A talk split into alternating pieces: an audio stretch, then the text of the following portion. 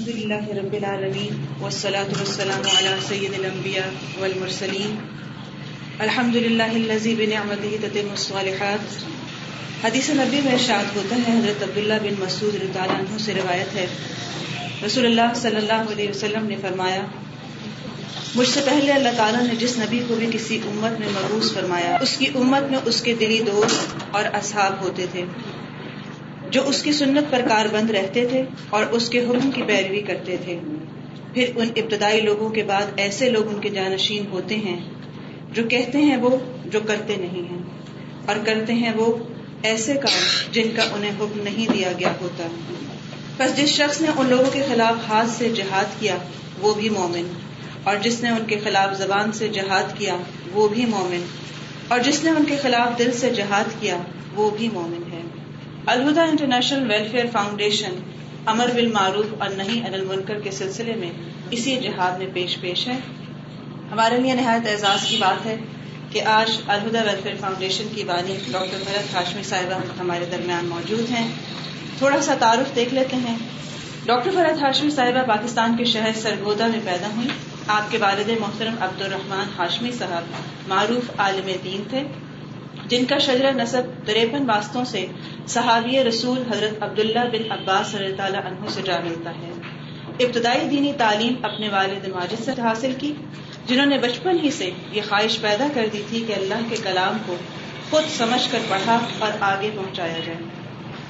Doctor فرد ہاشمی کی اسلام سے محبت کے جذبے کو ان کے ہم خیال شوہر نامدار ڈاکٹر محمد ادری زبیر صاحب، جو خود بھی معروف دینی اسکالر ہیں، ان کے تعاون نے دو چند کر دیا۔ بطور طالبہ، ڈاکٹر صاحبہ نے تعلیمی کیریئر کے دوران بے شمار میڈل، انعامات اور وظائف حاصل کیے۔ سرگودا ڈگری کالج سے بی اے کی ڈگری حاصل کرنے کے بعد پنجاب یونیورسٹی لاہور سے ایم اے عربی کی ڈگری حاصل کی۔ آپ نے اپنے کیریئر کا آغاز ڈگری کالج سرگودا سے بطور لیکچرار کیا۔ کچھ ہی عرصے کے بعد انٹرنیشنل اسلامی یونیورسٹی میں بطور عربی لیکچرار شمولیت اختیار کی۔ پنجاب یونیورسٹی میں فیکلٹی آف آرٹس میں اول آنے کی بنا پر اسکالرشپ ملا اور اس طرح حدیث سائنسز میں university of Glasgow Scotland سے پی ایچ ڈی کی ڈگری حاصل کی۔ اسکاٹ لینڈ سے واپسی کے بعد انٹرنیشنل اسلامی یونیورسٹی اسلام آباد میں بطور اسسٹنٹ پروفیسر تدریس کی اور خواتین میں قرآنی اور اسلامی تعلیمات سے آگاہی کے لیے دروس کے حلقے بھی قائم کیے۔ لوگوں کی دلچسپی اور شوق کو مد نظر رکھتے ہوئے انیس سو چورانوے میں الہدا انٹرنیشنل ویلفیئر فاؤنڈیشن قائم کیا گیا، جس کا مقصد خدمت خلق اور قرآن و سنت کی درست تعلیم کو عام کرنا ہے۔ الہدا کا مشن ہے قرآن سب کے لیے۔ آج الہدا انٹرنیشنل کا شمار بلا تعصب معیاری اسلامی تعلیم کو عام کرنے کے لیے نمایاں طور پر لیا جاتا ہے۔ اس ادارے میں کوئی بھی خاتون بلا تفریح، مذہب، ذات اور مالی حیثیت کے آگے قرآن کی تعلیم حاصل کر سکتی ہے، حتیٰ کہ آن لائن اور و کتابوں کے ذریعے سے بے شمار مرد حضرات بھی قرآن کورسز کر رہے ہیں۔ ادارے کی ملک اور بیرون ملک بے شمار برانچز ہیں جو ہر تعصب اثر قوالیت سے بارتر ہو کر تحقیقی بنیادوں پر قرآن و سنت کی تعلیمات عام کرنے میں مصروف عمل ہیں آن لائن کورسز، خط و کتابت قرآن کورسز، ای لرننگ کے ذریعے سے بھی الوداع دینی تعلیمات گھر گھر پہنچانے کی سہولت مہیا کرتا ہے۔ مختلف دینی موضوعات پر ڈاکٹر صاحبہ کی سیریز کیسٹ فوٹو پامفلٹ اور کتابچے موجود ہیں۔ مختلف ایف ایم چینل سے بھی ان کے دروس پاکستان، مانچسٹر بینگلور میں نشر کیے جاتے ہیں۔ مختلف چینل سے متعدد T V programme Pakistan of peace T V کے ذریعے سے بھی پیش کیے گئے، جن کی مختلف ڈی وی ڈیز بھی موجود ہیں۔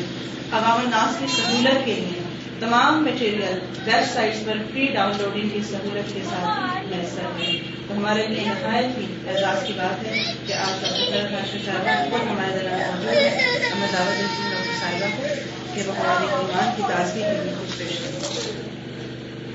نحمده ونصلي على رسوله الكريم اما بعد فاعوذ بالله من الشيطان الرجيم. بسم الله الرحمن الرحيم.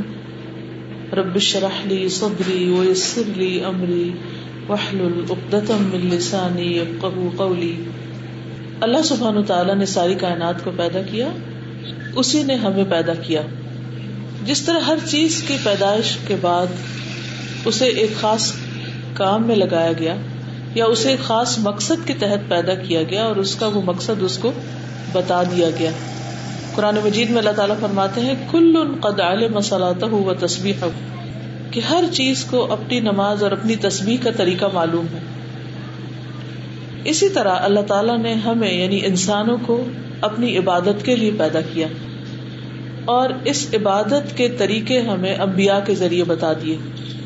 جن میں سے سب سے آخری نبی محمد الرسول اللہ صلی اللہ علیہ وسلم ہے انہوں نے ہمیں مکمل طور پر پوری طرح وضاحت کے ساتھ یہ سکھا دیا کہ ہمیں اللہ کی عبادت کیسے کرنی۔ چونکہ ہم یہاں اس دنیا میں آئے اللہ کی عبادت کے لیے، اس لیے ہمیں عبادت کے طریقے معلوم کرنا بہت ضروری ہے کہ عبادت کس طرح کی جائے۔ عبادات میں سب سے اہم ترین عبادت نماز ہے، جو ہم دن میں پانچ مرتبہ ادا کرتے ہیں۔ قیامت کے دن سب سے پہلا حساب، سب سے پہلا سوال بھی نماز کے بارے میں ہوگا۔ کیا کہ کیا واقعی صحیح طور پر ادا کی، وقت پر ادا کی، اور سب سے بڑھ کر یہ کہ خوشو و خزو کے ساتھ ادا کی یا نہیں۔ اگر کسی کی نمازیں درست ہوں گی تو اس کے باقی سارے اعمال بھی اپنی جگہ پر آ جائیں گے یعنی باقی حساب بھی آسان ہو جائے گا۔ لیکن اگر نماز درست نہیں، تو باقی اعمال فائدہ نہ دے گی اس لیے ہم سب کو اچھی طرح نماز کے طریقے کو سیکھ لینا چاہیے۔ نماز میں پڑھتے کیا ہے اس کی عبارت درست پڑھنی آنی چاہیے۔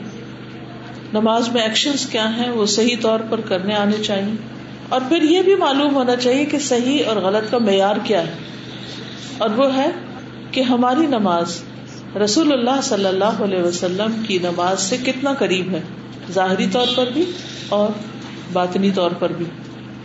اور اگر نہیں، تو اس حد تک ہمیں علم حاصل کرتے رہنا چاہیے کہ ہماری نماز آپ کی نماز کے قریب ترین ہو جائے۔ کیونکہ آپ صلی اللہ علیہ وسلم نے فرمایا سلو کما تمونی اسلی تم اس طرح نماز پڑھو جیسے مجھے دیکھتے ہو کہ میں نماز پڑھتا ہوں۔ یعنی یہ معیار بتا دیا گیا کرائٹیریا بتا دیا گیا کہ ایسی نماز چاہیے۔ جیسے ایک سیمپل دیا جاتا ہے نا، کسی کو کچھ منگوانے کے لیے، اور بتایا جاتا ہے کہ اس طرح کی چیز لانا۔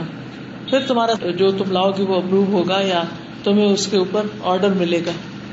اگر وہ اس سیمپل کے مطابق نہیں چیز لاتا تو اس کا آرڈر کینسل کر دیا جاتا ہے یا اس کو دیا ہی نہیں جاتا۔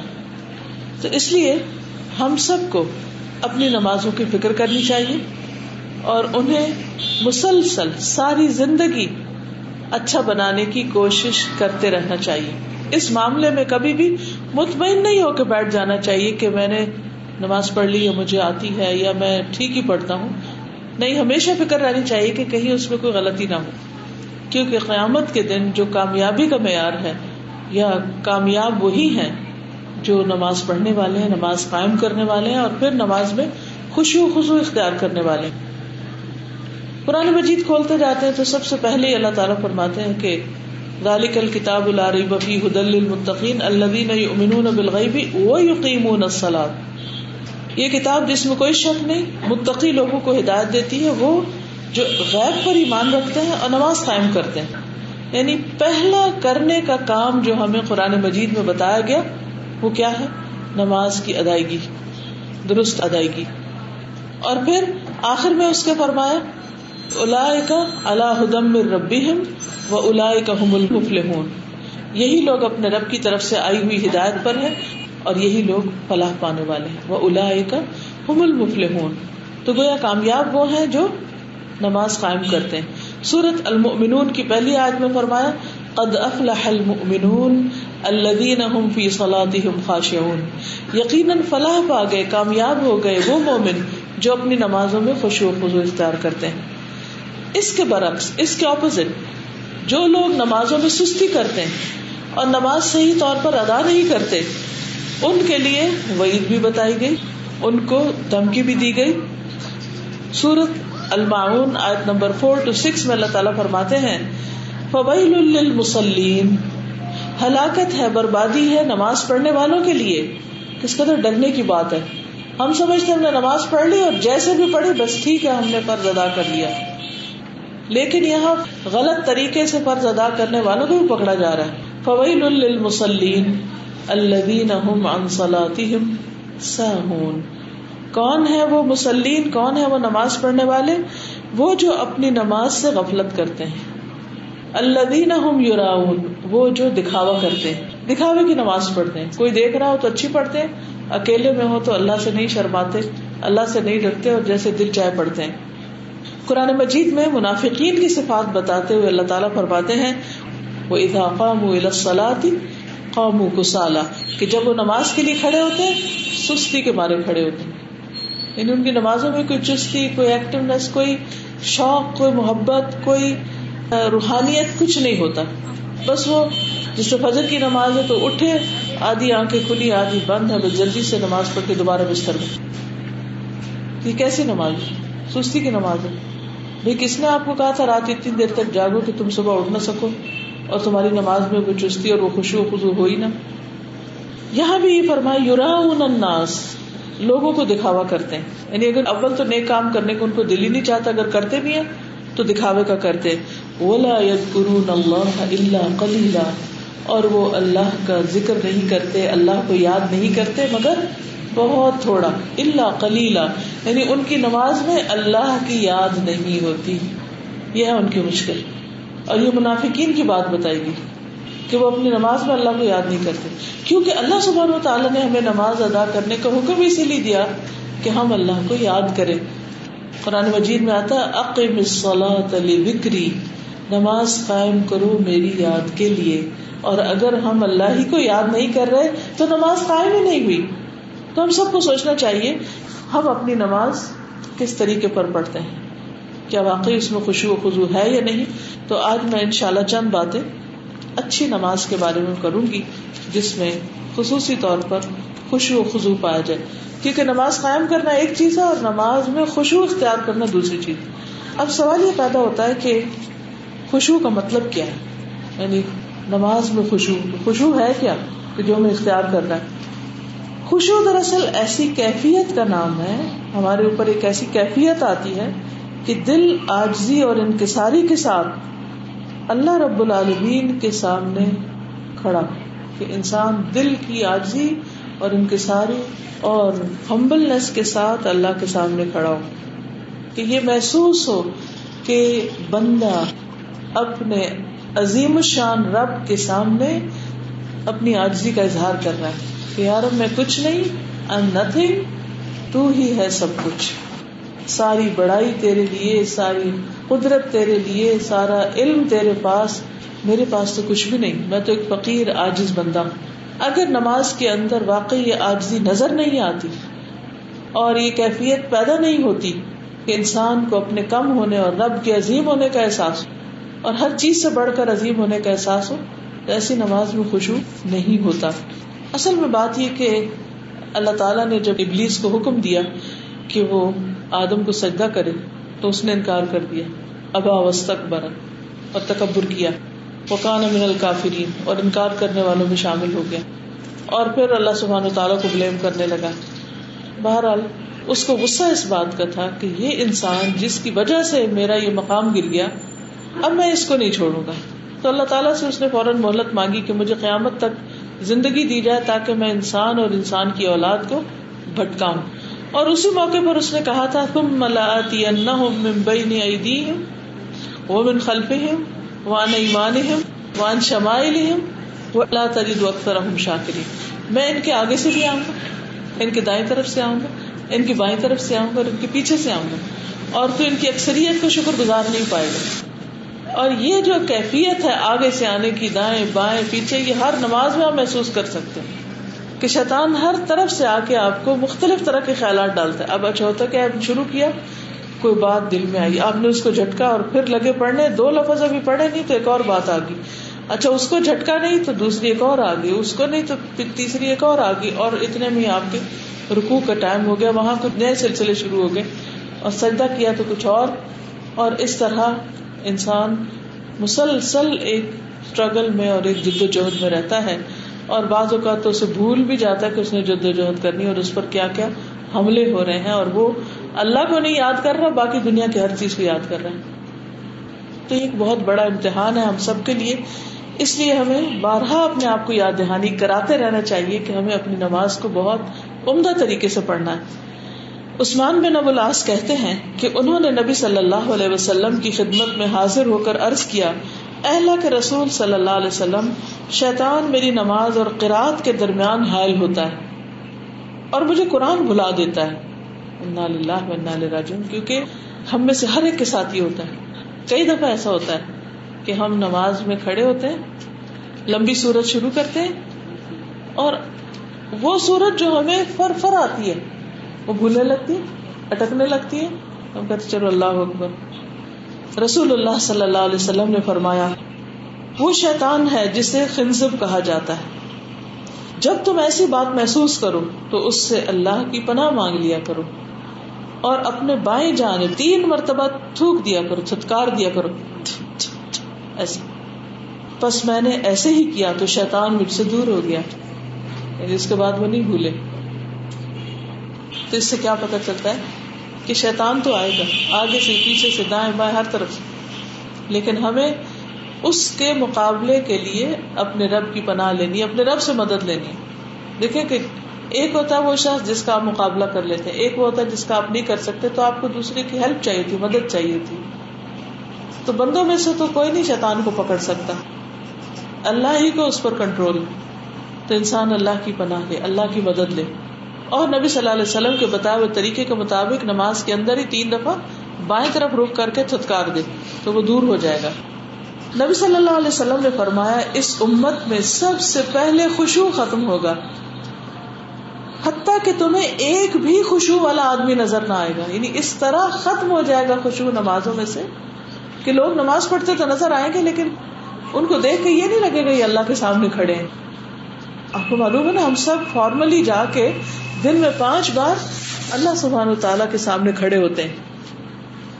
اللہ تعالیٰ کو معمولی ہستی تو نہیں، کسی بڑے انسان کے سامنے بھی جا کھڑے ہوتے ہمارے دل میں ایک ڈر ہوتا ہے۔ اور اللہ کے سامنے اتنے نڈر ہو کے کھڑے ہوتے ہیں، کوئی خوف ہی نہیں ہوتا، کوئی فیلنگ ہی نہیں آتی۔ اور بس جیسے دل چاہتا کبھی ٹانگ پہ کھڑے ہو جاتے کبھی اس پہ کھڑے ہوتے کبھی کو جانے لگتے ہیں دوپٹہ ہی بار بار ٹھیک کیے جاتے ہیں۔ کبھی کسی چیز کو دیکھنے لگتے ہیں، کبھی کچھ سننے لگتے ہیں، کبھی سوچنے لگتے ہیں۔ کس کے سامنے کھڑے ہیں؟ کیا حرکتیں ہو رہی ہر محفل کی ایک تقاضا ہے نا؟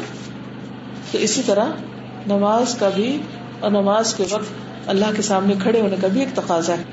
پھر آپ دیکھیں کہ جو ہم سے مطالبہ کیا گیا خوشبو کا، جس کا مانا ہوتا ہے دب جانا، جھک جانا، اپنی آجزی اور انکساری کا اظہار کرنا، تو قرآن مجید میں خوشبو کا لفظ کئی جگہ استعمال ہوا ہے۔ مثلاً سرتاحا میں آتا ہے وہ خشعت الاسوات للرحمن فلا تسمع الا ہمسا اور رحمان کے آگے سب آوازیں دب جائیں۔ گی یعنی اس وقت قیامت کے دن حقیقی معنی میں لوگ اللہ کے آگے دبے کھڑے ہوں گے۔ اس منظر کو یاد کر لیا کرے کہ قیامت کے دن میں کیسے کھڑا ہوں گا؟ کیا آج ویسے ہی ہو رہا پھر اسی طرح پیغمبروں کی صفت یہ بتائی گئی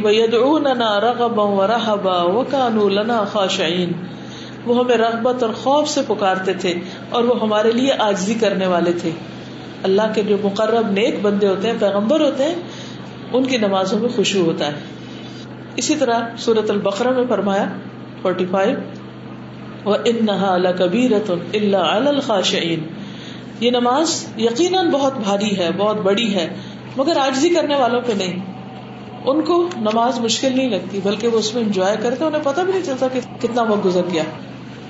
تو خوشبو کا بیسیکلی مطلب ہے کہ اللہ کے سامنے نماز میں آجزی سے کھڑے ہونا، پوری طرح ادب کے ساتھ، احترام کے ساتھ، فرما برداری کے ساتھ، کیونکہ اسی میں ہماری فلاح ہے، اسی میں ہماری کامیابی ہے۔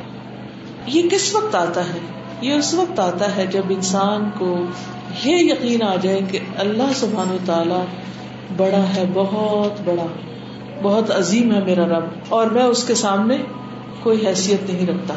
اسی لیے قرآن مجید میں آتا ہے کہ جب اللہ تعالیٰ نے زمین و آسمان پہ پیش کیا یہ کلام، تو انہوں نے اس کو اٹھانے سے انکار کر دیا۔ اور سورت الحشر ٹوینٹی ون میں آتا ہے، لو انزلنا هذا القرآن على جبل خشیت اللہ۔ اگر ہم اس قرآن کو کسی پہاڑ پر اتارتے، تو یقیناً اللہ کے ڈر سے اسے پست ہونے والا، ٹکڑے ٹکڑے ہونے والا دیکھتے۔ اور یہ مثالیں ہم لوگوں کے لیے بیان کرتے تاکہ غور و فکر کریں۔ کہ اللہ کا کلام پہاڑ میں تو اتنا بھاری تھا۔ اور ہم اللہ کا کلام پڑھتے ہیں، اللہ کے آگے کھڑے ہوتے یعنی ہمارے کان میں جھونک بھی نہیں ڈینگتے اور ہمارا دل ڈرتا ہی نہیں۔ اور اس کے اندر کسی قسم کی حیبت اور خوف اور روب اللہ کا آتا ہی نہیں۔ اس کے مقابلے میں بندوں کا روب اور بندوں کا خوف زیادہ ہوتا ہے۔ لیکن جو ایمان والے ہوتے ہیں، ان کا دل اللہ کا ذکر سنتے ہی کام اٹھتا ہے۔ جب وہ قرآن پڑھتے ہیں تو ان کے اندر ایک خاص کیفیت پیدا ہو جاتی تو ہمیں ان کیفیات سے اپنا آپ کا جائزہ لینا چاہیے کہ کیا واقعی ہمارے اندر ایسی کیفیت پیدا ہوتی ہے۔ کیونکہ نماز ہو یا غیر نماز، اللہ سبحانہ و تعالیٰ نہ ہمارا لباس دیکھتا ہے نہ ہماری شکلیں دیکھتا ہے بلکہ وہ ہمارا دل دیکھتا ہے اور ہمارے اعمال دیکھتا۔ ہے کہ ہم کرتے کیا؟ یعنی ہماری نماز کیسی ہے؟ ظاہر اور ہمارے دل کی کیفیت کیا ہے؟ یعنی دو چیزیں اللہ تعالیٰ دیکھتے ہیں۔ ایک، ہمارا ظاہر کیسا؟ یعنی ایکشن کیسے کر رہے ہیں ہم؟ پراپر ہے کہ نہیں؟ اور دوسرے، یہاں کیا ہے؟ دل میں کیا ہے؟ اس کی کیفیت کیا ہے؟ کیا باتیں سوچ رہے ہیں ہم؟ خیالات کیا ہے نماز میں؟ تو اس لیے اس کی بہت حفاظت دونوں چیزوں کی کرنی چاہیے۔ بعض لوگ کہتے ہیں کہ جی ہم تو بہت دل لگا کے نماز پڑھتے ہیں۔ کیا فرق پڑتا باریک دوپٹے میں پڑھ لو؟ کیا فرق پڑتا آدھا سر ننگا ہو؟ کیا فرق پڑتا بار بار اسے ٹھیک کر لو؟ کیونکہ کپڑے تو خوبصورت پہن کے اللہ کے سامنے کھڑے ہونا چاہیے۔ ٹھیک ہے۔ قرآن مجید میں آتا ہے خود زینت کو مہندا کل مسلم ہر نماز سے پہلے اپنی زیب و زینت اختیار کرو۔ لیکن اس کا یہ مطلب نہیں کہ اس قسم کی زیب و زینت جو نماز میں خلل ڈال دے۔ ایسا زیور ہو یا ایسا کپڑا ہو کہ جس کو پہن کے انسان سیلف کانشیس رہے اور نماز کی طرف توجہ نہ جائے یا نماز میں خلل ڈال دے تو وہ کس کام کا؟ جس نے ہمیں ہمارے رب سے دور کر دیا اور اللہ تعالیٰ تو وہ دیکھ بھی نہیں رہا یعنی دیکھ نہیں رہا یعنی اس کو پسند بھی نہیں کہ جو چیز ہمیں اس کی راہ سے دور کرے۔ اب یہ ہے کہ جیسے پہلے بات ہوئی کہ اگر خوشبو ہوتا ہے نماز میں تو کیا فائدہ ہے اور نہیں ہوتا تو نقصان کیا ہے؟ یعنی یہ نہیں کہ ہماری چوائس ہے چاہے تو خوشبو پیدا کرے نہیں تو نہ کرے نہیں کریں گے تو اس کا بھی انجام آپ نے دیکھا کہ اللہ سبحان تعالیٰ نے فرمایا فویل للمصلین الذین هم عن صلاتهم ساہون اور دوسری طرف منافقین کی نماز کے اضافہ الى الصلاة قاموا کسالى اور پھر کامیاب لوگوں کی صفت کیا ہے؟ اللہ دینا فی صلاتهم خاشعون. تو اس لیے اس کے بغیر چارہ نہیں کہ اگر ہم کامیاب ہونا چاہتے ہیں، تو ہمیں یہ کام کرنا ہی کرنا ہوگا، لازمی طور پر کرنا ہوگا۔ جس صورت بنی اسرائیل میں اللہ سبحان تعالیٰ اپنے خاص بندوں کی صفت بیان کرتے ہوئے فرماتے ہیں وہ یخرون للأذقان یبکون ویزیدهم خشوعا۔ کہ جب قرآن ان کے سامنے پڑھا جاتا ہے تو وہ ٹھوڑیوں کے بل گر جاتے ہیں۔ ٹھوڑیوں کے بل گرنے کا مطلب زمین پہ گرنا نہیں ہوتا۔ ٹھوڑی جب گرتی ہے تو یہاں لگتی یعنی جھک جاتے ہیں۔ وہ یبکون اور رونے لگتے ہیں نماز کے اندر۔ اور اس جھکنے اور رونے سے یزید خوشبو، ان کی نماز کا خوشبو بڑھ جاتا ہے۔ تو اس سے آپ اندازہ کر سکتے ہیں کہ خوشبو کہتے کس کو ہے ایک ہے نماز کے اندر جھکاؤ، ایک ہم نماز پڑھتے یوں کر کے ادھر دیکھ رہے ادھر دیکھ رہے ہیں، آنکھیں بند کر کے پڑھے اور ایک یہ ہے کہ ہم سر جھکائے ہوئے ہیں اور آنکھوں سے آنسو بھی آ جاتے ہیں۔ ہم گنے، آج تک ہماری کتنی نمازوں میں آنکھوں سے آنسو آئے۔ کیا ہم دن میں کم از کم ایک نماز میں روتے؟ جسٹ ون کوئی ایک آج کی نماز سوچیے جس میں ہم روئے ہوں۔ ہمیں کیوں نہیں رونا آتا؟ کیونکہ اللہ کا ڈر نہیں ہے۔ اللہ کی عظمت ہمارے سامنے نہیں ہے۔ ہم اسے محسوس ہی نہیں کرتے۔ ہم صرف فرض ادا کرنے یا خانہ پوری کا کام کرتے اور بازو کا اس میں بھی سستی۔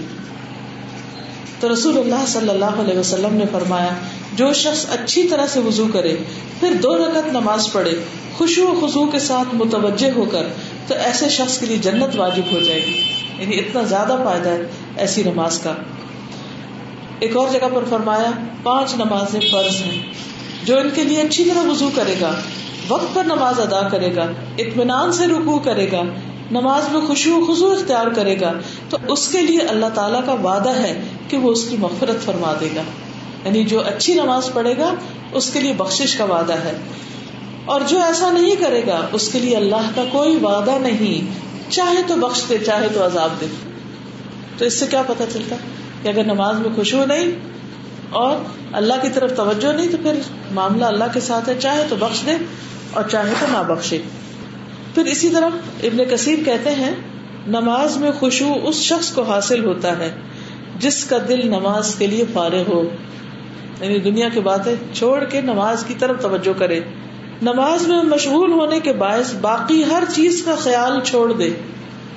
کہ بھائی یہ تو میرا نماز ٹائم ہے، اب میں اور باتیں نہیں سوچ سکتا۔ اور نماز کو باقی سارے امور پر ترجیح دے۔ اس وقت اسے آنکھوں کی ٹھنڈک نماز میں حاصل ہوتی ہے۔ جیسے نبی صلی اللہ علیہ وسلم نے فرمایا کہ میری آنکھوں کی ٹھنڈک نماز میں رکھ دی گئی ہے۔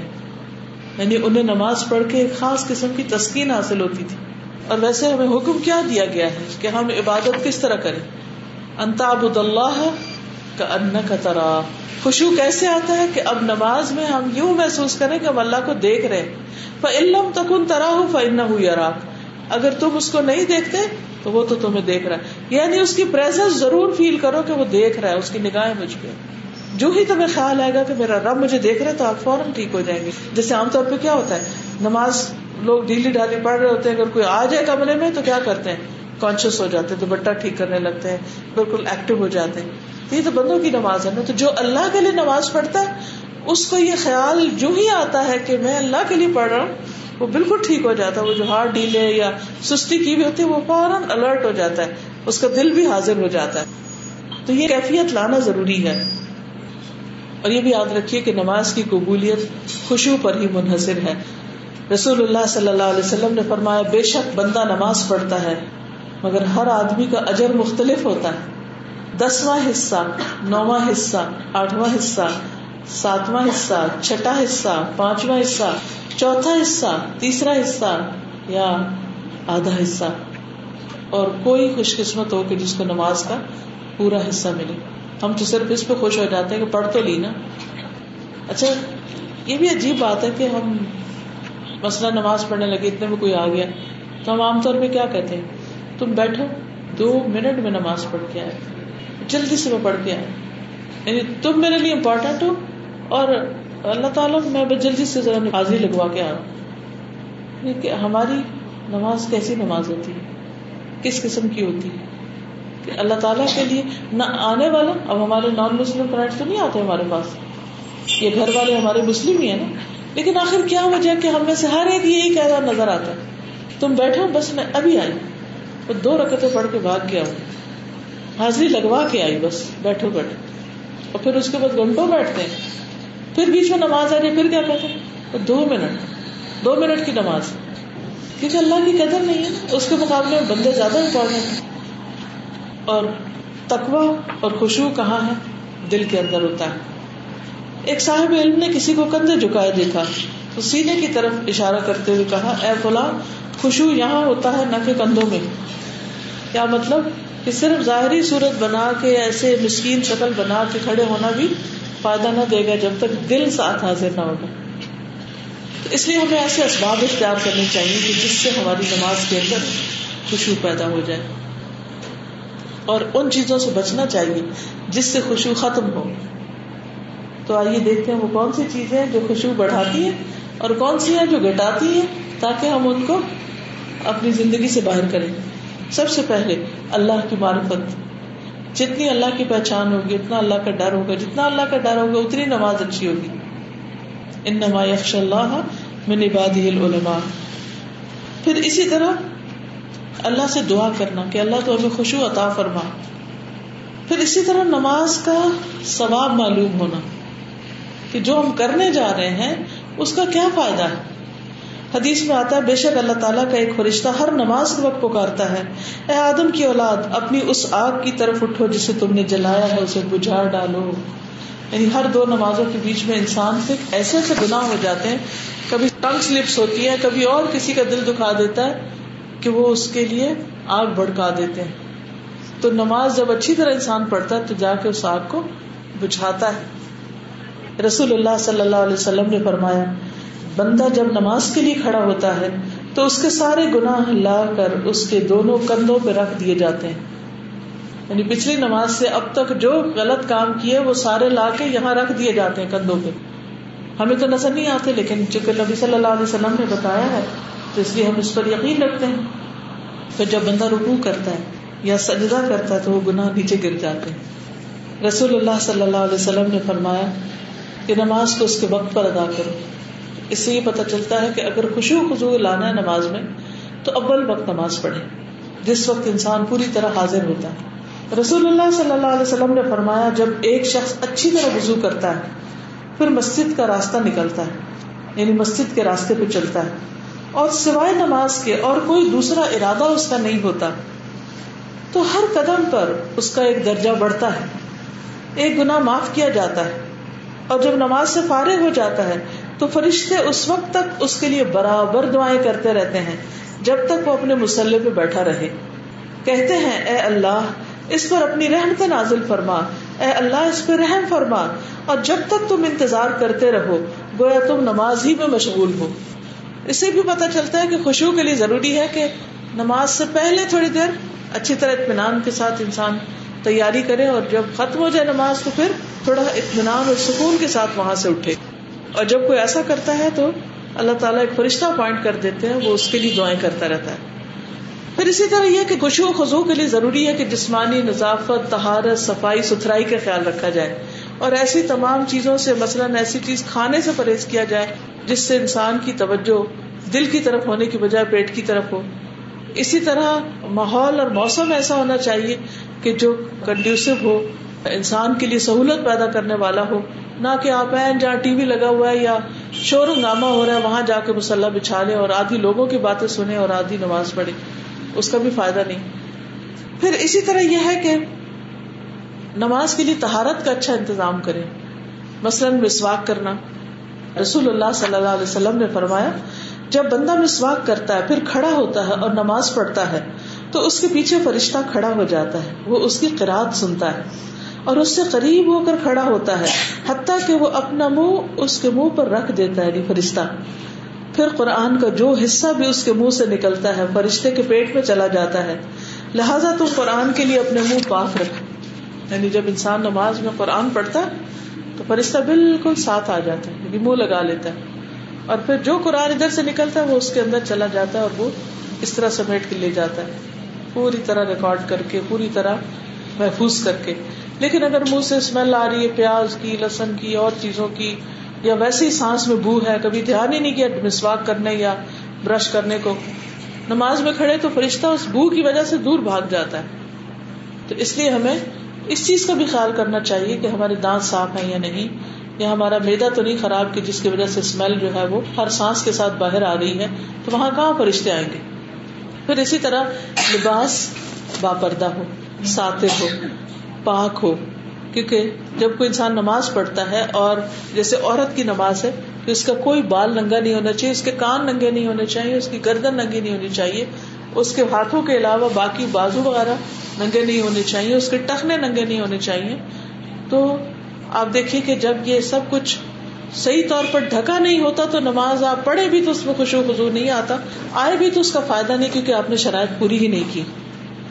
پھر اسی طرح یہ ہے کہ نماز میں اطمینان ہو، سکون سے نماز پڑھی جائے۔ رسول اللہ صلی اللہ علیہ وسلم نے فرمایا، جو آدمی نہ صحیح طریقے سے رکو کرے اور سجدے میں بھی ٹھونگے ہی مارے یعنی جسے مرغا دانا چننے کے لیے ٹھونگے مارتا ہے، اس کی مثال اس بھوکے شخص کی ہے جو ایک یا دو کھجورے کھاتا ہے اور یہ کھجورے اسے کچھ فائدہ نہیں دیتی۔ کبھی آپ بہت بھوکے ہو تو ایک کھجور کھائے تو اور زیادہ بھوک لگ جاتی ہے ایک اور کھائے تب بھی آپ کو بنتا کچھ نہیں نظر آتا۔ تو ایسے ہی اس شخص کو نماز پڑھ کے بھی حاصل کچھ نہیں ہوتا۔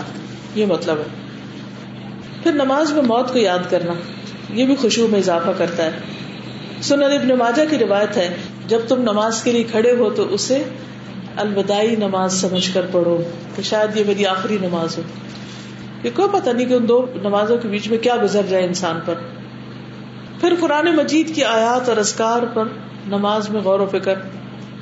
والذین اذا ذکروا بآیات ربهم لم يخروا علیہا صما وعمیانا اور جب انہیں ان کے رب کی آیات کے ساتھ نصیحت کی جاتی ہے، تو وہ ان پر بہرے اور اندھے ہو کر نہیں گرتے یعنی سوچتے ہیں، سمجھتے ہیں، غور و فکر کرتے ہیں۔ پھر حسب ضرورت جواب بھی دینا چاہیے۔ نبی صلی اللہ علیہ وسلم جب قرآن مجید پڑھتے تھے نماز میں، تو جہاں اللہ کی تصویر آتی، تو سبحان اللہ کہتے، کہیں الحمد للہ کہتے، کہیں اور کچھ اللہ تعالیٰ کا ذکر کیا کرتے۔ پھر اسی طرح ہر آیت پہ رکنا۔ جب بہت تیز ہم تلاوت کرتے ہیں تو پھر بھی خوشبو نہیں آتا۔ جیسے الحمد للہ رب العالمین، الرحمن الرحیم، مالک یوم الدین۔ یعنی ہر آیت کے بعد رکے۔ یعنی یہ نہیں کہ الحمد للہ رب العالمین، الرحمن الرحیم، مالک یوم الدین یا کا نام ایک ہی سانس میں ساری آخر تک پڑھ اس سے خوشبو نہیں آتا کیونکہ ساری انرجی کس پہ لگے ختم کرنے پہ رسول اللہ صلی اللہ علیہ وسلم نے فرمایا، سب سے اچھا قرآن وہ آدمی پڑھتا ہے جس کو تم قرآن پڑھتے ہوئے سنو تو تم کو یقین ہو گئی آدمی اللہ سے ڈر رہا ہے۔ اس کے دل میں خدا کا خوف وہ قرآن سب سے اچھا پڑا ہوا ہے۔ پھر اسی طرح نمازی جو ہے، اس کو یہ یاد رکھنا چاہیے کہ اللہ تعالیٰ اس کی نماز کا جواب دے رہا ہے۔ تو وہ توجہ سے بات کرے اللہ تعالیٰ سے۔ کیسے آپ مجھے کوئی بتائے گا اللہ جواب دے رہے ہیں۔ جی ہاں۔ ہم کہہ رہے ہیں you know what you are see یعنی اگر آپ کسی سے مثلاً میں آپ سے بات کری آپ سے بات کری اور مجھے یہی نہ پتا میں کیا کہہ رہی ہوں تو یہ یقین ہونا چاہیے کہ جو ہم کہہ رہے ہیں اللہ تعالیٰ سن رہا ہے اور اس کا جواب دے رہا ہے۔ اجیب دعوت الدائی اذا دان اور سورت فاتح میں ہم کیا کہتے ہیں؟ دعائی مانگ رہے ہوتے ایک دن سرات المستقیم۔ تو اللہ تعالیٰ فرماتے فل یس تجیبولی وہ بھی میری بات مانے۔ یعنی انٹریکٹیو ہو انٹریکٹیو ریسیٹیشن اور اس کے لیے ضروری ہے کہ سمجھ بھی آتی ہے سمجھ نہیں آئے گی تو پھر کیا کیا انٹریکشن ہوگا؟ جس کی بات انسان کو سمجھ نہیں آتی، اس سے تو کوئی انٹریکشن نہیں ہوتا۔ تو آپ نے فرمایا، جب کوئی شخص نماز پڑھتا ہے، در حقیقت اپنے رب تبارک و تعالیٰ کی مناجات کرتا ہے یعنی اس سے سرگوشیاں کرتا ہے۔ چنانچہ اسے معلوم ہونا چاہیے کہ وہ اپنے رب سے کیا مناجات کر رہا ہے۔ پھر اسی طرح نماز کے اندر دعاؤں کا اہتمام کرنا چاہیے۔ نبی صلی اللہ علیہ وسلم نے فرمایا، سجدے میں خوب دعا کیا کرو، کیونکہ یہ اس لائق ہوتی ہے کہ تم سے قبول کر لی جائے۔ سجدے میں دعائیں قبول ہوتی ہیں، اس لیے اس میں مصنون دعائیں یاد ہونی چاہیے اور وہ پڑھنی چاہیے۔ پھر اسی طرح نماز میں خوشبو کب ختم ہوتا ہے؟ جب لوگ آگے آ جاتے ہیں، یا کوئی باتیں بہت کر رہا ہوتا ہے۔ تو آگے آنے کا ہمیں ہربا سکھایا گیا کہ اپنے سامنے سترا رکھو۔ اس سے فوکس رہو گے۔ سترا کیا ہے کہ کم از کم دو بالش چیز اس طرح کی ہو کہ جو آگے رکھی بھی ہو۔ رسول اللہ صلی اللہ علیہ وسلم نے فرمایا، جب تم میں سے کوئی سترے کی طرف نماز پڑھے تو اس کے قریب کھڑا ہو۔ نمازی اور سترے کے درمیان سے شیطان نہ گزر پائے۔ یعنی سجدے کی جگہ تک ہی سترا ہو۔ یعنی یہ نہیں کہ میں نماز یہاں پڑھی تو میں کہوں اچھا وہ جو کرسیاں پڑھی ہیں، وہ میرا سترا ہے۔ یہ نہیں ہوتا سترا جہاں جہاں نماز کی حد ختم ہو رہی ہے وہیں پر سترا رکھا ہونا چاہیے۔ پھر اسی طرح یہ ہے کہ تشہد میں انگلی پر نظر رکھنا۔ عام نمازوں میں سجدے کی جگہ پہ نظر رکھنا یعنی رکو قیام وغیرہ کے وقت، اور جب اتحیات ہو تو اس انگلی پہ نظر رکھنا جو ہل رہی ہو۔ حدیث میں آتا ہے کہ آپ صلی اللہ علیہ وسلم کی نظر آپ کے اشارے سے آگے نہیں بڑھتی تھی۔ یعنی اتحیات میں آپ کی نظر انگلی پہ ہوتی تھی اور اس سے آگے یوں نہیں جاتی تھی یا ادھر ادھر نہیں دیکھتے تھے۔ اس سے بھی خوشبو میں انشاءاللہ اضافہ ہوگا۔ پھر صورتوں اور آیتوں اور ازکار کو عدل بدل کے پڑھنا۔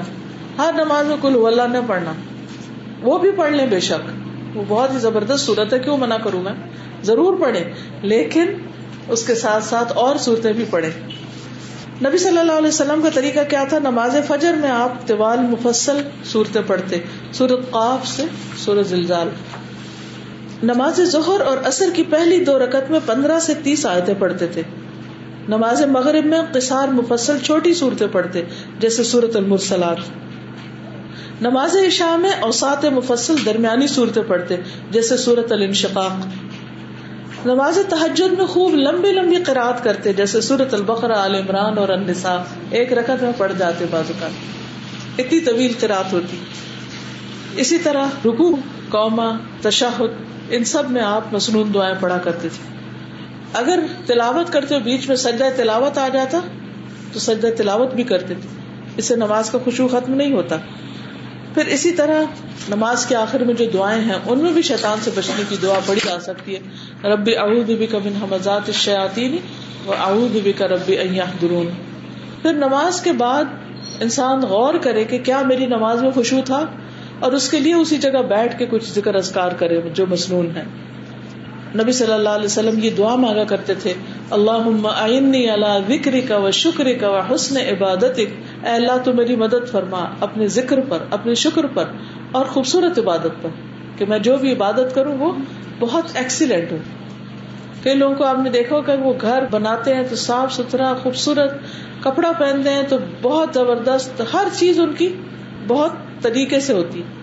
ایسے لوگوں کو چاہیے کہ اپنی نماز بھی بہت خوبصورت بنا لیں۔ پھر اسی طرح کچھ چیزیں جو نماز میں خلل ڈالتی ہیں، ان سے بچنا چاہیے۔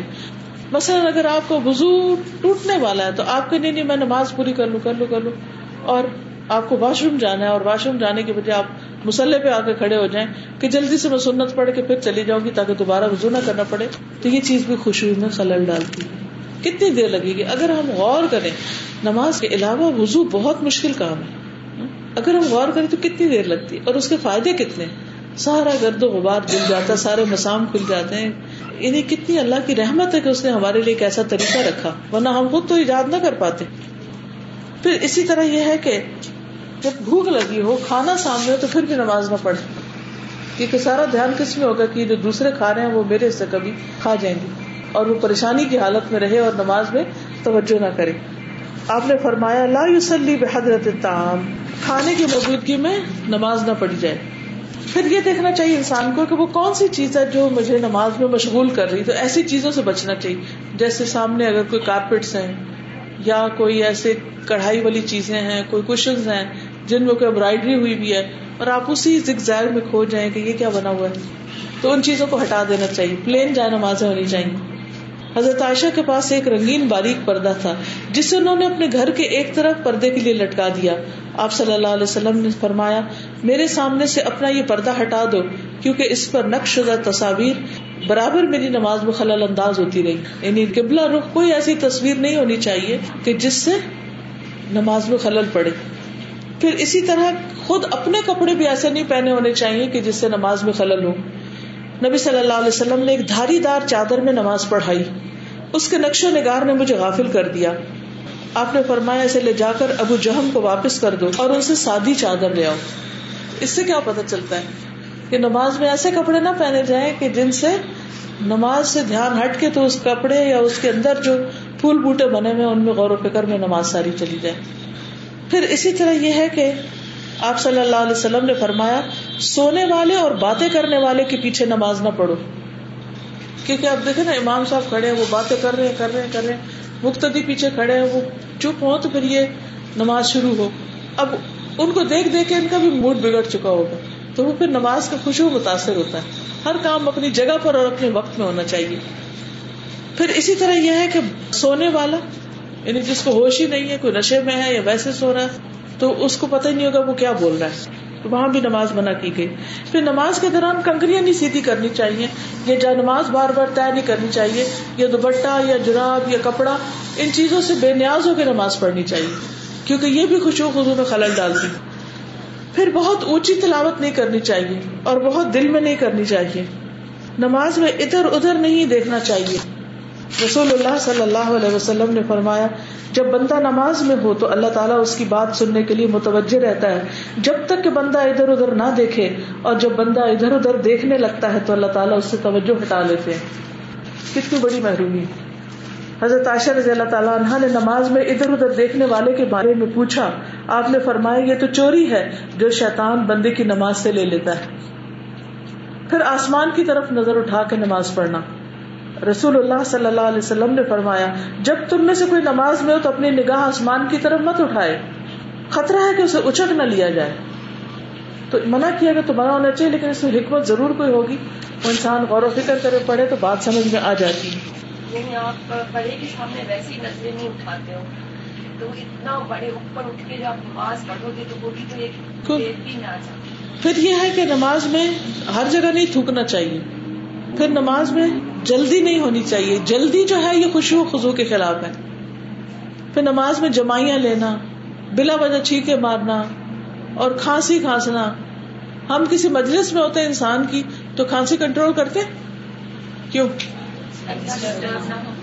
ہاں اور یہ کہ دوسرے کی جس کے پاس بیٹھے، اس کے لیے ٹھیک نہیں۔ تو یا تو ہم کسی سے پھر ملتے نہیں اس دوران جب ہمیں کھانسی یا پھر اگر ملے تو ہم سوری کرتے معذرت کرتے اور ایک طرف جا کے کھانس لیتے ہیں۔ کیوں؟ اس کے احترام میں۔ اسی طرح اللہ تعالیٰ کا اتنا بھی احترام نہیں کہ ہم نماز میں پڑھے اور کھانسی نہیں بھی آ رہی تو کھانس رہے کھانس رہے۔ تو یہ سب شیطانی حربے ہوتے ہیں جو ہمیں ہمارے مقصد سے ہٹانا چاہتا ہے۔ یعنی اللہ کی یاد سے۔ پھر اسی طرح جمائی آ رہی تو اس کو حت الوسا روکنا چاہیے۔ پھر نماز میں کولر پہ ہاتھ رکھ لینا۔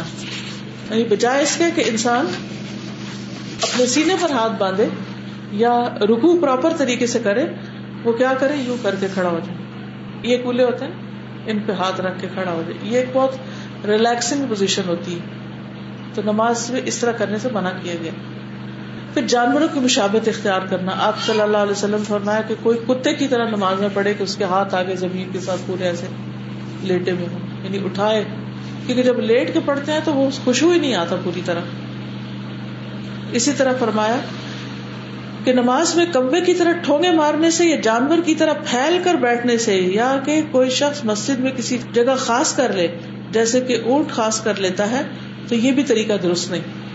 ایک ہی جگہ نماز پڑھنا، ایک ہی شخص کے ساتھ نماز پڑھنا، اس سے منع کیا گیا جگہ بدلنی چاہیے۔ پھر اسی طرح ابو ہرارا کہتے ہیں کہ مجھے میرے دوست رسول اللہ صلی اللہ علیہ وسلم نے تین چیزوں کی وسیعت کی اور تین سے منع کیا۔ نمبر ایک، مرغ کی طرح ٹھونگے مارنے سے، کہ نماز جلدی پڑھنے سے۔ نمبر دو، کتے کی طرح پاؤں آگے پسار کر بیٹھنے سے۔ اور نمبر تین، لومڑی کی طرح بار بار ادھر ادھر دیکھنے سے۔ سب جانوروں سے تشبیح دی گئی۔ پھر آپ دیکھیے کہ جو خوشبو ہے، اس سے انسان کے اندر آخرت کی فکر پیدا ہوتی ہے اور اس کی عبادت جب وہ قبول ہونے لگتی ہے، تو وہ دنیا کے بہت سے جھنجٹوں سے آزاد ہو جاتا ہے۔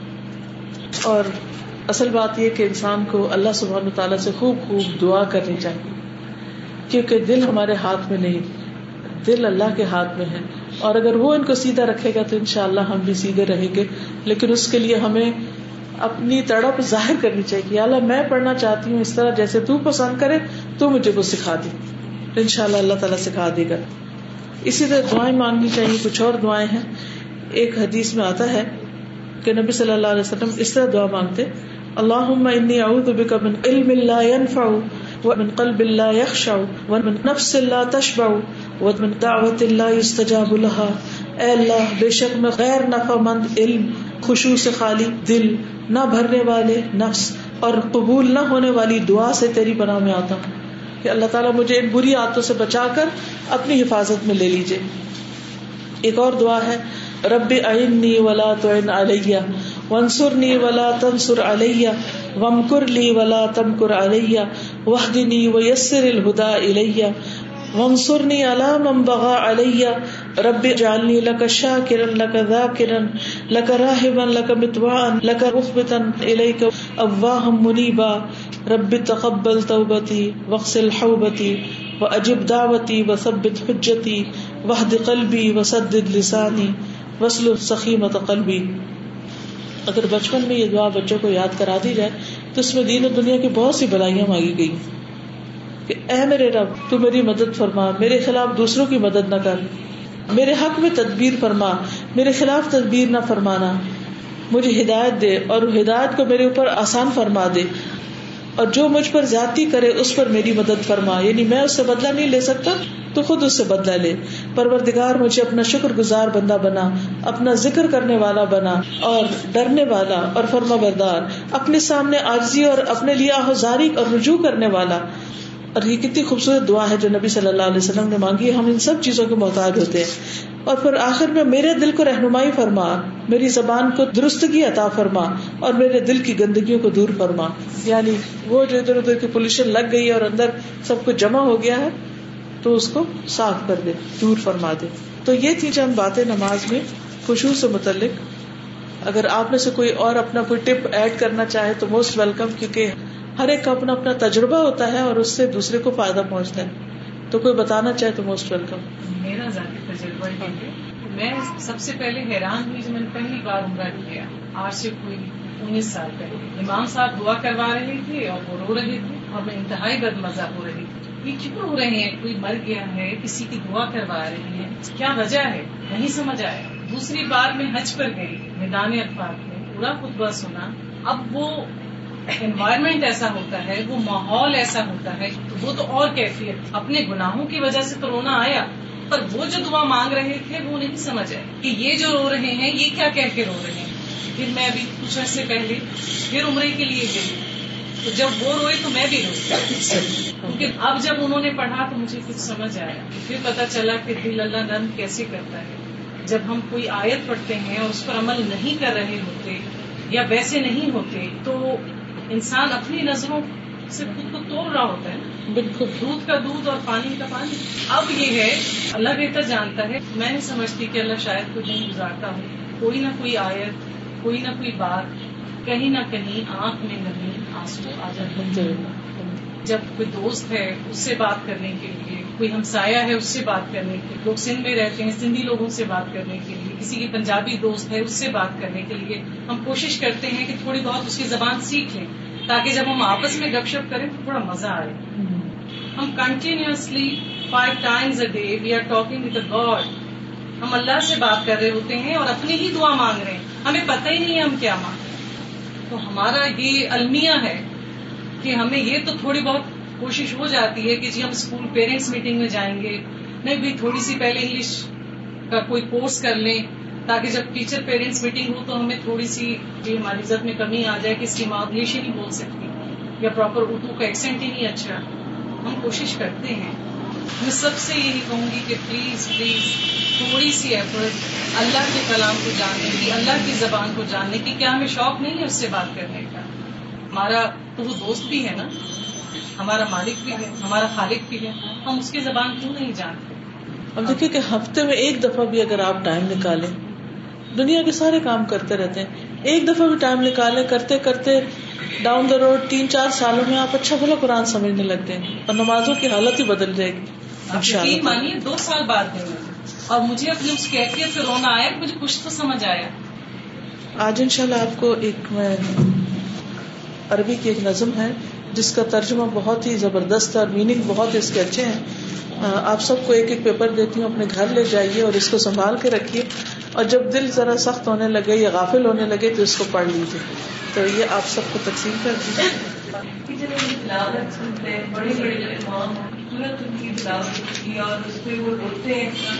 ہیں تو یہ کہ اس میں کانسنٹریشن بھی اور ان کی جو اتنی خوبصورت جو تلاوت ان تو یاد بھی نہیں آتا ہے قرآن؟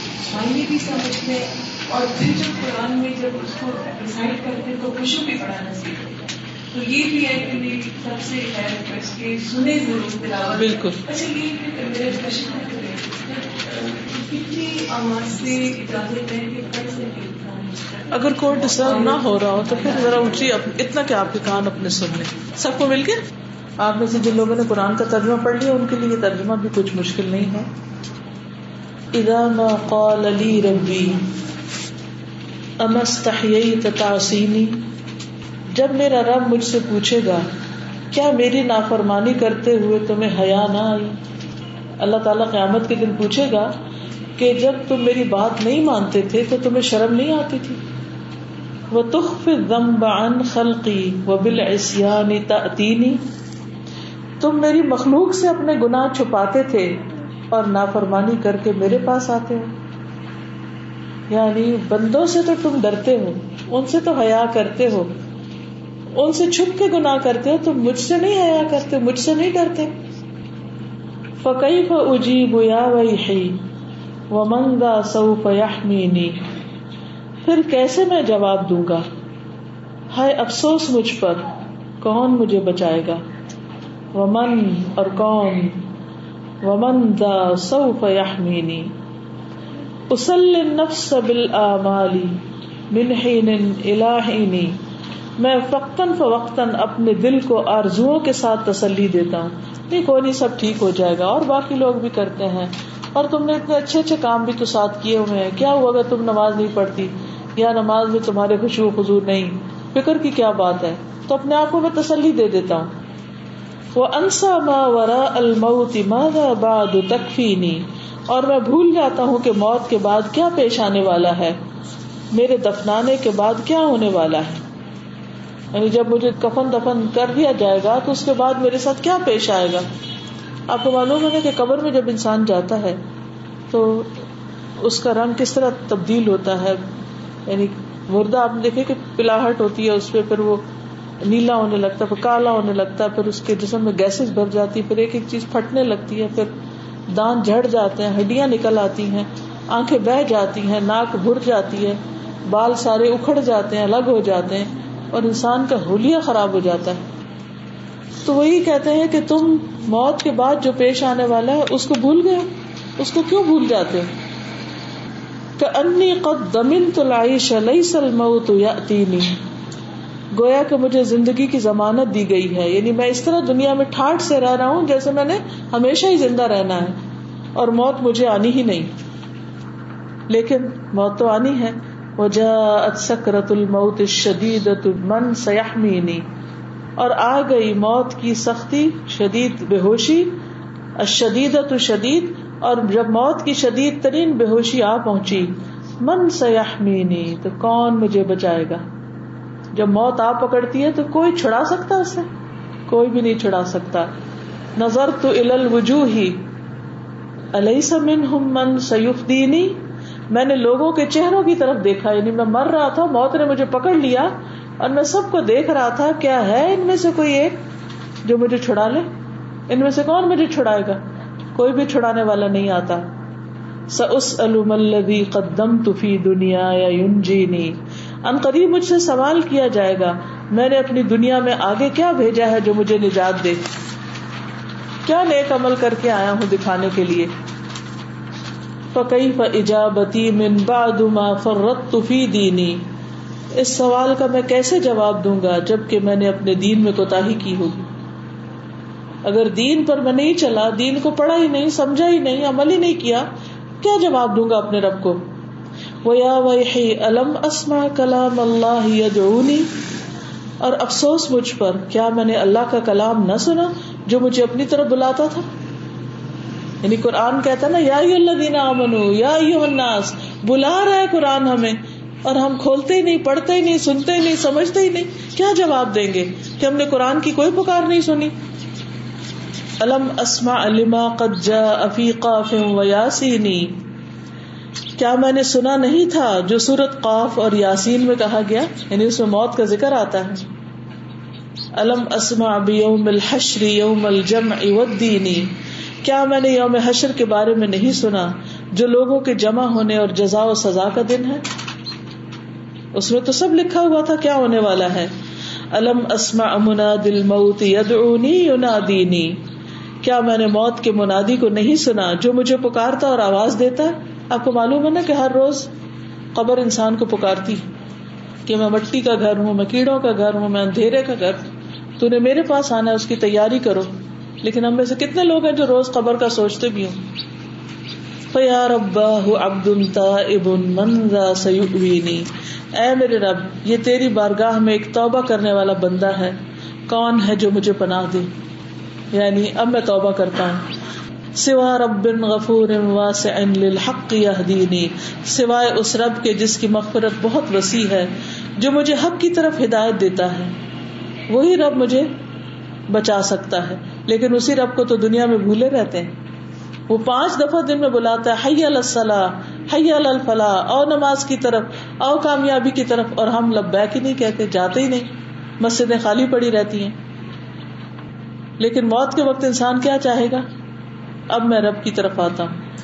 عطی تو الہی کا فرحمنی و ثقل فی موازینی۔ میں تیری بارگاہ میں حاضر ہوا ہوں، تو مجھ پر رحم فرما اور میرے میزانوں کو بھاری کر دے۔ وخفی جزا انت ارجا میوجازینی اور میرا حساب ہلکا کر دے۔ تو ہی وہ بڑی ذات ہے جس سے امید کی جا سکتی ہے جو مجھے جزا دے گا۔ تو بندے کے لیے اپنے رب کے علاوہ کوئی جائے پناہ نہیں۔ وہی مل جاؤ وہی ماوا ہے۔ ادھر ٹھکانا ہے ہم سب کا۔ اس لیے ہمارا فرض بنتا ہے کہ ہم اپنی خوشی کے ساتھ، زندگی میں، ہوش و حواس میں اپنے رب کی طرف رجوع کر لیں۔ اللہ تعالیٰ ہمیں اس کی توفیق عطا فرمائے۔ آخر دعوانا الحمد للہ رب العالمین۔ یہ جو نماز کے اوپر میں نے لیکچر دیا نا، نماز میں خوشبو کیسے؟ اس پہ میں آلریڈی ایک لیکچر دیا ہوا، وہ کیسٹ پہ ریکارڈیڈ ہے۔ تو اگر آپ کو وہ چاہیے اور دوسروں کو بھی آپ سنانا چاہیں، تو یہ کراچی کا ایڈریس نیچے لکھا ہوا فون نمبر اس پہ آپ کال کر کے کیسٹس کا پوچھ بھی سکتے ہیں۔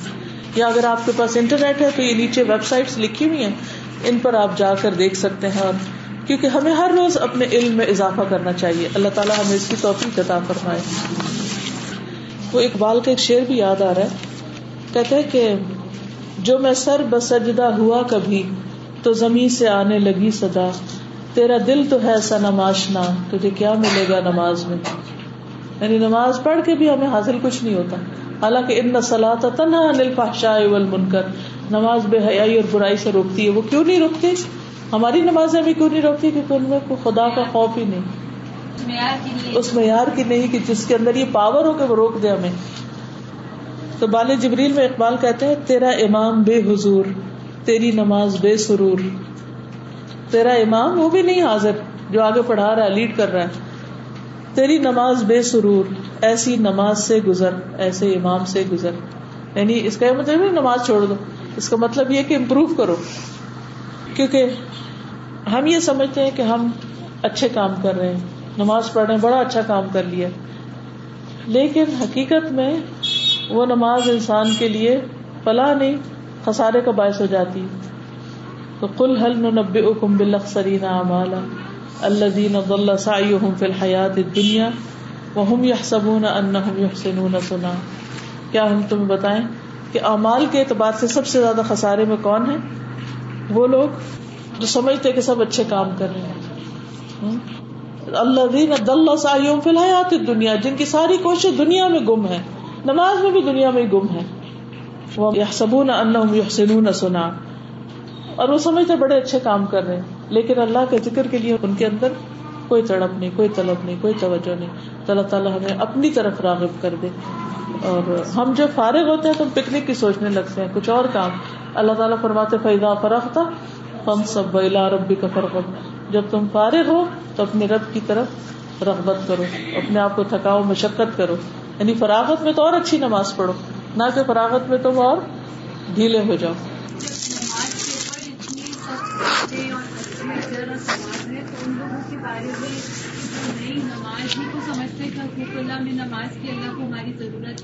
اگر خوشبو نہ ہو نماز میں تو بھی پکڑ ہے، تو کہاں آپ سوچیے کہ جو نماز ہی نہ پڑھے؟ وہ کیسے سمجھ کے بیٹھا ہوا ہے اطمینان سے کہ اللہ کو میری نماز کی ضرورت نہیں؟ اس پیار سے محبت سے دعا بھی کرے اس کے لیے اس کو توجہ بھی لوگ ہاں جی بالکل۔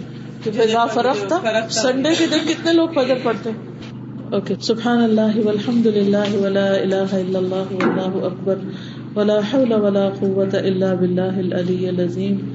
اللہم صلی علی محمد وعلى آل محمد کما صلیت علی ابراہیم وعلى آل ابراہیم انکا حمید مجید اللہم بارک علی محمد وعلى آل محمد کما بارکت علی ابراہیم وعلى آل ابراہیم انکا حمید مجید ربنا آتنا فی الدنیا حسنة وفی الآخرة حسنة وقنا عذاب النار. ربنا هب لنا من ازواجنا وذرياتنا قرة اعين وجعلنا للمتقین اماما۔ یا اللہ، تو ہمارے گناہوں کو معاف کر دے۔ اللہ ہماری کوتاہیوں سے درگزر فرما۔ اللہ، جو نمازوں میں بھول چوک ہم سے ہوئی ہے، تو ہمیں معاف کر دے۔ اور آئندہ کے لیے بہترین نمازوں کی توفیق عطا فرما۔ یا اللہ، ہمارے بچوں کو نمازی بنا۔ ہمارے شوہروں کو نمازی بنا۔ یا اللہ، انہیں مسجدوں کی محبت عطا فرما۔ یا رب العالمین، تو ہمارے دلوں میں اپنا خوف اور اپنی محبت پیدا کر دے اور ہماری نمازوں میں خوشبو خزو پیدا کر دے۔ ایسی نمازیں کہ جو واقعی ہماری آنکھوں کی ٹھنڈک بن جائیں۔ یا رب العالمین، ہمیں مرتے دم تک نماز پر قائم رکھنا اور اپنی پسند کی نماز پڑھنے کی توفیق عطا فرمانا۔ یا اللہ، ہمیں نماز کے جتنے بھی شرائط، آداب ارکان ہیں، ان سب کو پورا کرنے کی توفیق عطا فرمانا یا اللہ تو ہماری دعا کو قبول فرما۔ جتنی بہنیں آئی ہیں، انہوں نے جو سنا ہے، انہیں عمل کی توفیق دے۔ آگے پہنچانے کی توفیق عطا فرما۔ اس گھر پر اپنی خیر و برکت نازل فرما۔ یا اللہ، انہیں اپنے دین کی بہترین خدمت کے لیے چن لے، ان کی اولادوں کو اپنی خدمت کے لیے چن لے۔ یا رب العالمین، ہم سب کے بچوں کو نیک ہدایت عطا فرما۔ یا اللہ، جو بھی ہمارے اہل و عیال، عزیز رشتے دار سب فوت ہو چکے ہیں۔ تو ان کی بخش فرما۔ ہمارے والدین پر اپنی رحمت فرما۔ ہماری اولادوں کو ہماری آنکھوں کی ٹھنڈک بنا۔ یا اللہ تو ہمیں بہترین اخلاق عطا فرما۔ یا اللہ تو ہمیں بہترین حکمت اور سمجھ عطا فرما۔ ربنا تقبل منا انك انت السميع العليم وتب علينا انك انت التواب الرحيم وصلى الله تعالى على خير خلقه محمد وعلى آله وأصحابه وأهل بيته أجمعين برحمتك يا أرحم الراحمين. إلهي آمين. سبحانك اللهم وبحمدك أشهد أن لا إله إلا أنت، أستغفرك وأتوب إليك.